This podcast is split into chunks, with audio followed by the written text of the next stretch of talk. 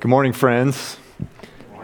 Hey, my name is Perry. I'm part of the Boulder campus staff. I'm one of the pastors there. Pastor Zach is away today, so I get to be here to continue on and worship with you all this morning. What a beautiful day to be in the Lord's house together, to open up God's word together as we worship now. Have you ever found yourself staring at something for a while and you weren't quite sure what you were looking at?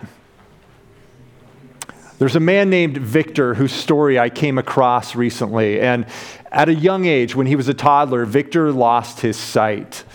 An eye problem had developed and it had robbed him so that his world went dark.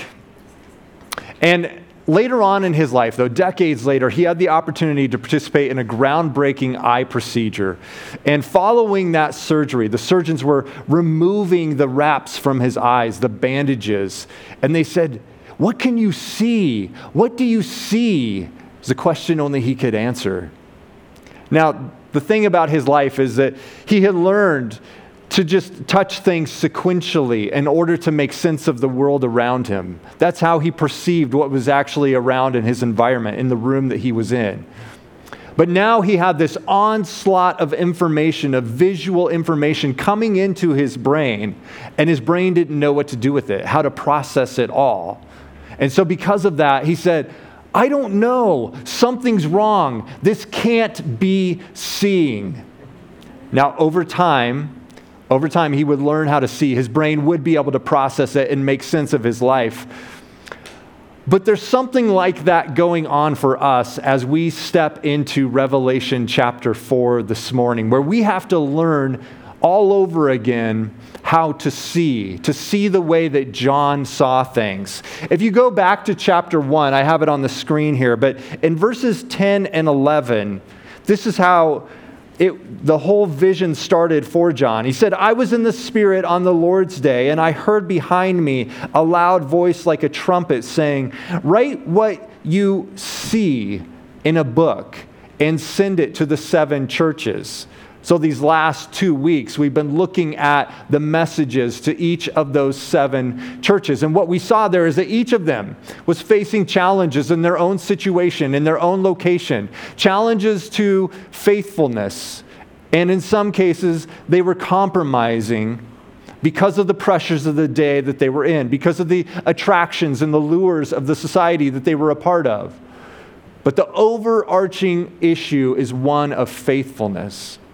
So we no longer are going to be reading about, and to the church in Ephesus, write this, or and to the church of Laodicea, write that. Instead, we have one single message for all seven of those churches that will take us all the way from Revelation 4 to Revelation 22.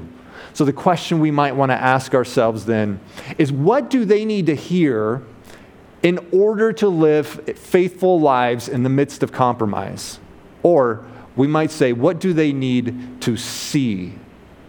Let's look now at Revelation chapter 4. If you have your Bible, I invite you to turn there. I will have some of the scripture up here on the screen as well. Revelation chapter 4, verse 1 begins this way. After this, I looked, and behold, a door standing open in heaven. And the first voice, which I had heard speaking to me like a trumpet, said, Come up here, and I will show you what must take place after this. So it's remarkable that the first thing he sees is a door to heaven. That's not an everyday occurrence. But not only that, but he sees a door that's standing open. It's an open access opportunity into heaven. I have a background of being in the military. I was on active duty for eight years. I went to a military college. I know what it's like to be in an environment with a chain of command. Some of you may be in the corporate world or may have government jobs or part of any large organization. You know that you can't just waltz into anybody's office at any time. You can't just approach the CEO of a company and strike up a conversation whenever you want to. There's a limited access to very important people. But John here is seeing an open door into heaven. And it says that he hears the first voice. The first voice is the voice that we just read about back in chapter 1, verses 10 and 11. It's the voice of Jesus. And the voice says, Come up here. I'll show you what must take place. Not what might take place, what could take place, what ought to take place, but what must take place. Because this is the divine will of God, and it must take place after this. Some people take after this in different ways. I think it most clearly just points as a marker to this is the next phase of John's revelation. He had the revelation to the seven churches and those messages, and now after this, there's more. There's more that follows. So, again, picking up now in verse 2. At once I was in the Spirit, and behold, a throne stood in heaven with one seated on the throne.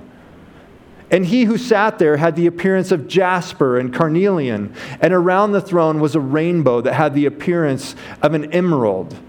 So John is instructed to come up here that makes sense if you're Moses being told to come up onto the top of Mount Sinai to meet with the Lord. But here it doesn't make that kind of sense. There's no mountain to climb. But he's being instructed to come up here anyways. And it says that John was in the Spirit. In the Spirit is just code language for the kind of writing that we are reading here an apocalyptic vision. An apocalyptic vision means that the curtain of our world is being pulled back to reveal an even deeper, greater reality on the other side. So, John is having this spiritual encounter, this spiritual vision to reveal what heaven looks like. And it says that once he's in there, he finds a throne, not a waiting room, not a lobby, not a TSA security line but a throne. He's immediately into a place with a throne. That should tell us about what heaven is like. There's a throne where a powerful being sits, there's a throne where judgments are made, there's a throne where someone receives homage. There's a throne in the heavenlies. And the one seated on it, it says that he who sat there had the appearance of, and we might just think, yes, I'm going to finally get to hear about the shape of God's nose. I'm going to know about what color of eyes God has or how long his hair is. He says he has the appearance of jasper and carnelian. And around the throne is a rainbow that had the appearance of an emerald. Jasper, carnelian, emeralds, these are precious stones, precious jewels. And if you know anything about precious jewels in the Bible, then you know that they show up in some pretty important places. In Genesis chapter 2, when the land of Eden is described, it's described as having precious stones. If you go to the book of Exodus, where the, the high priest's garments are described, the breastplate of the high priest is, has 12 precious stones embedded into it, representing the 12 tribes. The first is jasper. The 12th is carnelian. These are stones of orange, red, sometimes green, vibrant colors.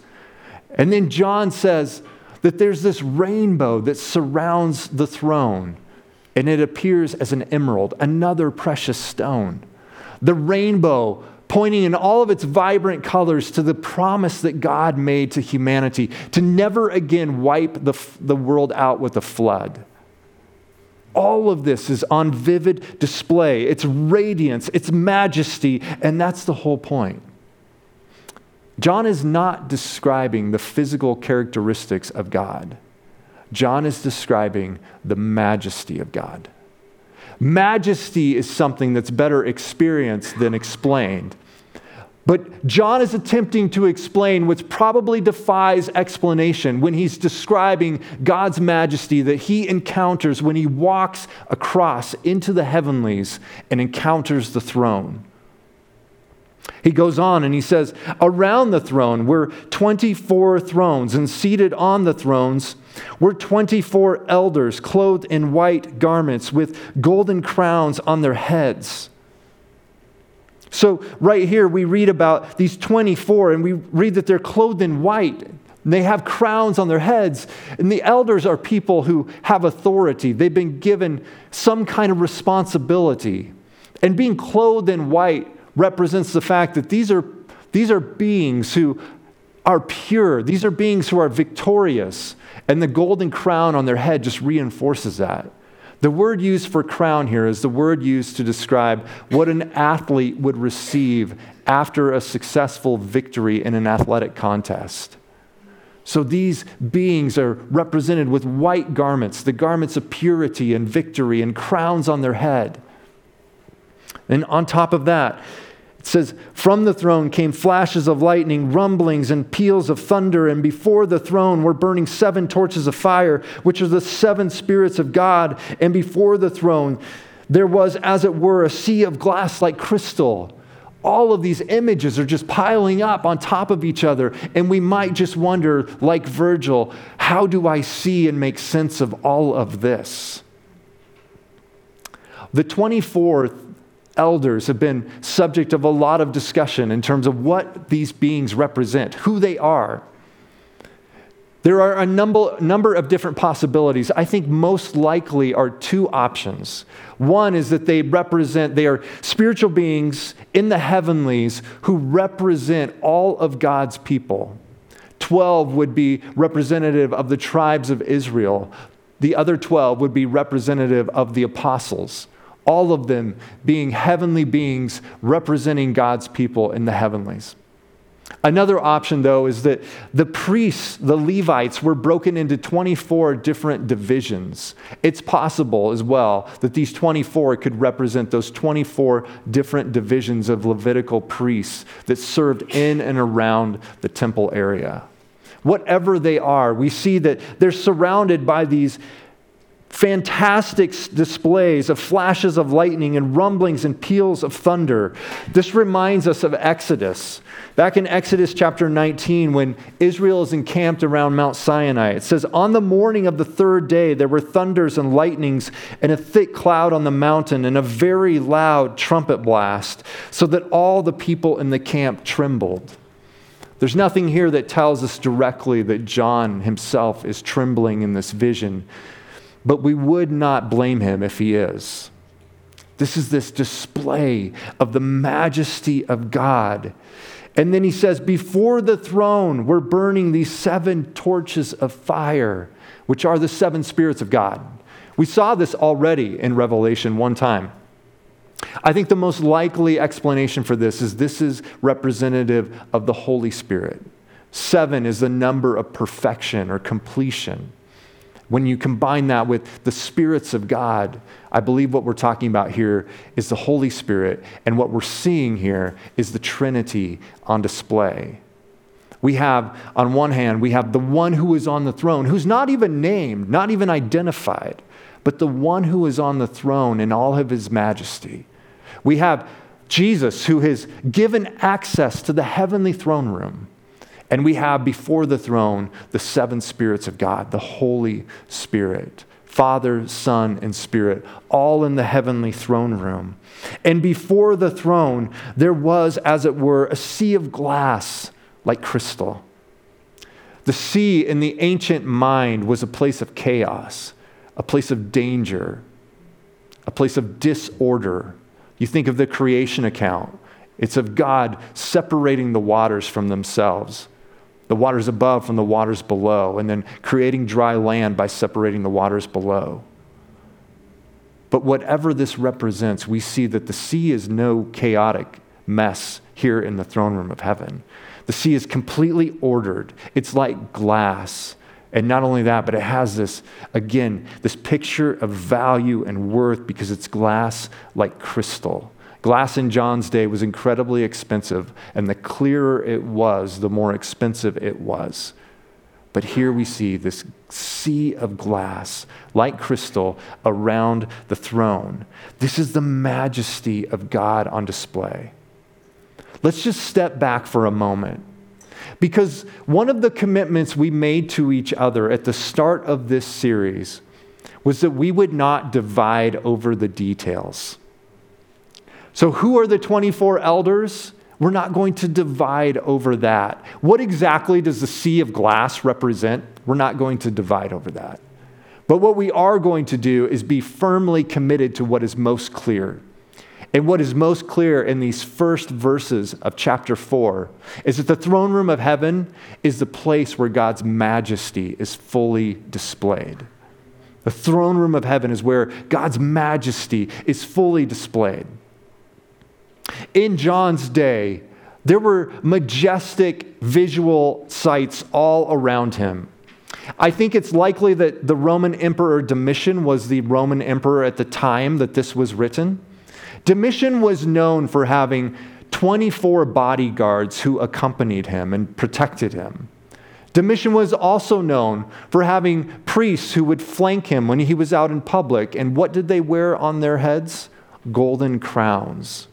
This is not some kind of coincidence, but this is intentionally trying to portray a contrast between the claims to majesty that the Roman emperor had, that all of these seven churches would have been familiar with, and the majesty of the throne room of heaven as being the true place of ultimate majesty. I wonder, where do we see majesty in our own world? Well, I did what any good pastor would have done, and even generations past. I asked Chat GPT. Here's what Chat GPT told me to the simple question What do Americans think is majestic? Here's what it spit out for me. It said mountains, national parks, waterfalls, iconic cities, wildlife, natural phenomena like solar eclipses, meteor showers, historical sites, grand architecture, national monuments, and natural beauty, forests, lakes, coastlines, places like that. I think it's remarkable that so many of these are taken directly from creation, from the natural word, world, that God's majesty is just on display on our planet like that as I think about standing in the Yosemite Valley and just turning around and looking at all of the marvels around me, I think, yeah, that, that's majestic. Looking out at the Rocky Mountains out of our window, of course, is majestic. I think about standing on the very rim of the Grand Canyon and looking over the edge. That's majestic. But what's not on the list is also noteworthy to me.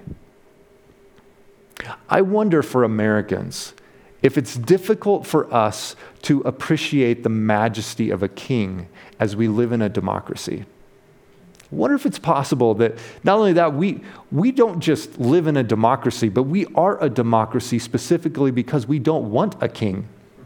We rebelled against a throne room. That's our history. So for us to think of the majesty of a king, it's a little bit of a challenge. And not only that, but we do live in a society that is celebrity crazed. And I wonder sometimes if we might confuse celebrity with majesty, but I don't think they're the same thing. Celebrity causes us to run up and want to approach somebody, to try to get their attention, maybe make eye contact, and even get an autograph or a selfie with them. Majesty, though, majesty calls for a very different kind of response from us. To see that, let's keep reading.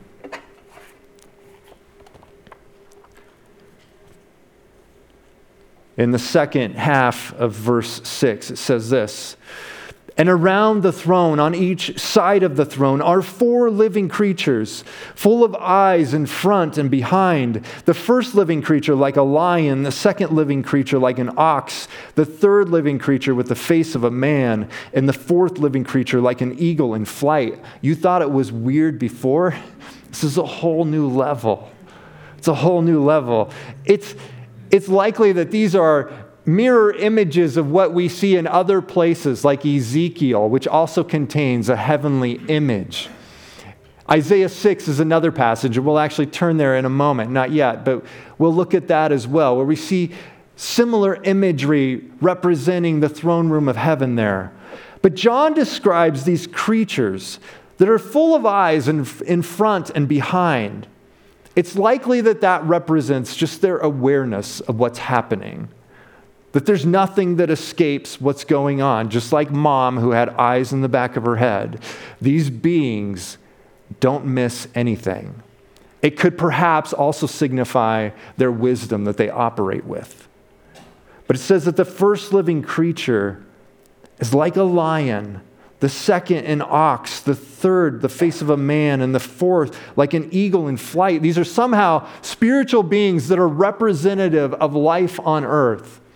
I like the explanation of one commentator who says that these are whatever is noblest, whatever is strongest, whatever is wisest and swiftest in animal nature, animate nature, excuse me.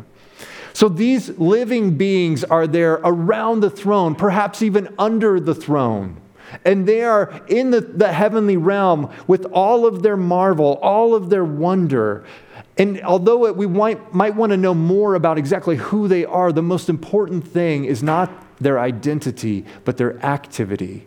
And what their activity is, is this it says, The four living creature, each of them with six wings, are full of eyes all around and within. And day and night they never cease to say, Holy, holy, holy is the Lord God Almighty, who was and is and is to come. So, John just adds a layer of complexity to this image in our minds by saying that they have six wings, three pairs of wings. This should remind us again of Isaiah's vision in Isaiah chapter 6. This is not on the screen, but let me just read this to you. It says in Isaiah chapter 6, verses 1 through 3 In the year that King Uzziah died, I saw the Lord sitting upon a throne, high and lifted up and the train of his robe filled the temple.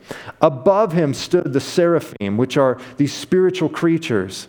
Each had six wings. With two, he covered his face. With two, he covered his feet. And with two, he flew. And one called to another and said, Holy, holy, holy is the Lord God Almighty. The whole earth is full of his glory.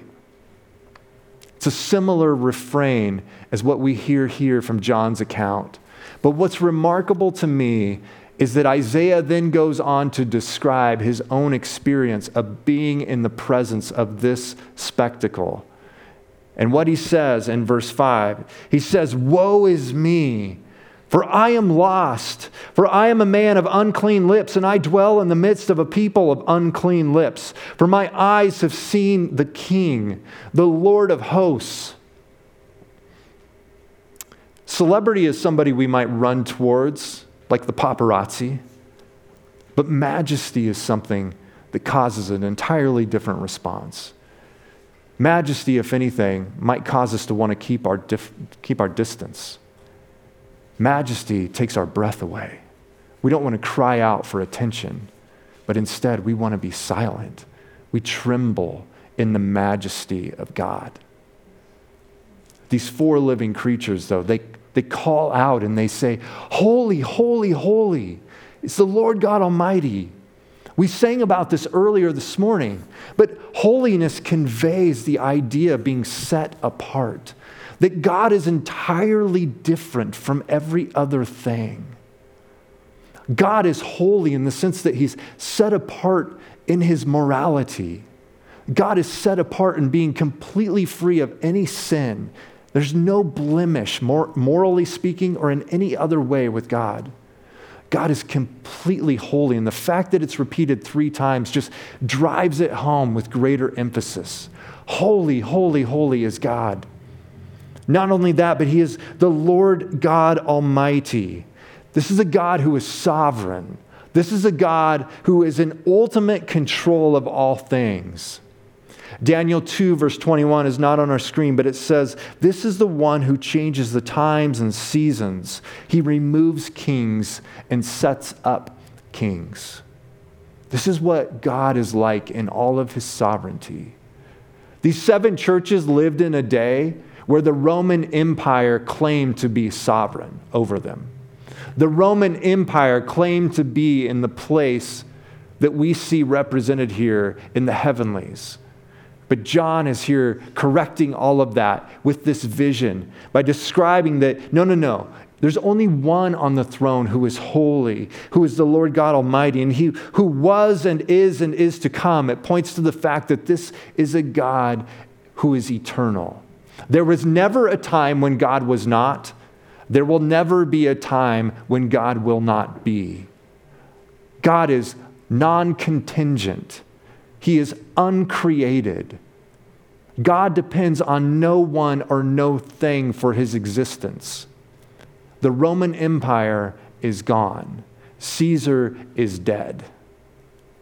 So when you combine these images, we see that God is being praised in heaven because he is without peer in his nature, he's without peer in his power, and he is without nature, without peer rather, in his existence.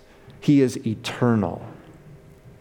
So the throne room of heaven is the place where God's majesty is displayed, and it's the place where God's worship is proclaimed. This is what takes place in the heavenlies. God's worship is proclaimed by these beings, and it gives us insight into what our response ought to be as well. His worship is proclaimed because it's motivated by His majesty, and it's proclaimed because it's a response to His worthiness. One scholar has said this, Craig Keener. He says, Only in the depths of worship, as we stand in awe of God's majestic glory, do all other competing claims for affection and attention recede into their rightful place. God alone is God, and He alone merits first place. Beyond every other love, every other anxiety, every other fear that consumes us. This is who our God is. When we glimpse into the throne room of heaven, all of our lives come into focus. This is the response we are to have to this God of ours who we're seeing revealed in his throne room. It says this in verse 9 And whenever the living creatures give glory and honor and thanks to him who is seated on the throne, who lives forever and ever, the 24 elders fall down before him who is seated on the throne and worship him who lives forever and ever.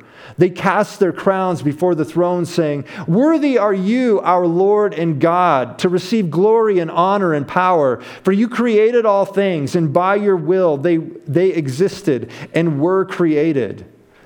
This is what the throne room of God reveals to us that these creatures who are worshiping all the time, celebrating the holiness, celebrating the sovereignty, celebrating the very eternal nature of God that when they do that, the 24 elders respond as well by laying down their crowns and bowing before the throne. Why? Because he's worthy. He is worthy. Why would the seven churches who are struggling with faithfulness need to be reminded of the worthiness of God? can I suggest that we need to be reminded of the same thing in our own lives? That it's when we grasp the worthiness of God that all of the rest of our lives come into focus. We understand the highs and the lows that we experience. We understand better the temptations to compromise that we might encounter. But when we understand the majesty of God and His worthiness, that brings everything else into perspective like nothing else can do. That's why they're being shown this vivid display of God's power, His glory, His honor, and the worthiness that is ascribed to Him by all of these creatures in heaven. The throne room of God is the place that encourages the faithful. It's also the place, though, that warns the compromising. Those who are compromising need to see this vision just as much so that they will understand that they're compromising for a lesser power. They're compromising for the Roman emperor. They're compromising for their own comfort in their life so that they might be more economically affluent. But what the throne room reminds them of is who is truly worthy, who's worthy of praise, who's worthy of honor, who's worthy of glory. Michael Gorman is another New Testament scholar who says the worship of God is the heartbeat of the cosmos, even when we humans on earth do not see it, participate in it, or value it. Only God is worthy to receive what others, especially powerful political figures, may want or demand our total devotion, our praise, our crowns. Only God is worthy of that. And worship is the heartbeat of the cosmos. God is worthy because He is the one who created all things, and it's by His will that they exist and were created. Well, let me just ask why are we here this morning? One way we might answer that we are here because it's God's will that we exist. Why are we here this morning? We're here to acknowledge the worthiness of Him who sits on the throne. When we understand that, when we see the throne room of heaven, all of the rest of our lives comes into focus. I don't know what, what challenges you might be facing. I don't know where you might be struggling to live faithful lives this morning. But let this vision from John of the, ma- the majesty, the wonder, the worthiness of God be your encouragement to follow him faithfully. Because once our lives come into focus, we can follow him faithfully. Let's pray. Lord, thank you for the grace of your word that reveals your truth to us. Lord, thank you that we can gather together like this in Thornton, Colorado, as your body to open up your word and to understand, Lord, something of your majesty in the heavenly realm. That we can get a glimpse of the glory that enthrones you, Lord, the spectacle of your majesty, the worship of the creatures around you, the heavenly beings who see you clearly. Father, I pray we would see you more clearly. I pray, Lord, that we would understand, Lord, that you are worthy of all praise, you're worthy of all honor, you're worthy of all glory. Would you give us the strength by your Spirit, Lord, to be able to live in a way that is faithful? God, give us the strength so that we would live a life that is worthy of all you have done for us. Father, that's worthy of the fact that you're the creator, that we exist by your will. And Lord, as your people, we want our worship to be worthy of your name. So would you just give us your grace in each one of these ways? We pray this in Jesus' name. Amen.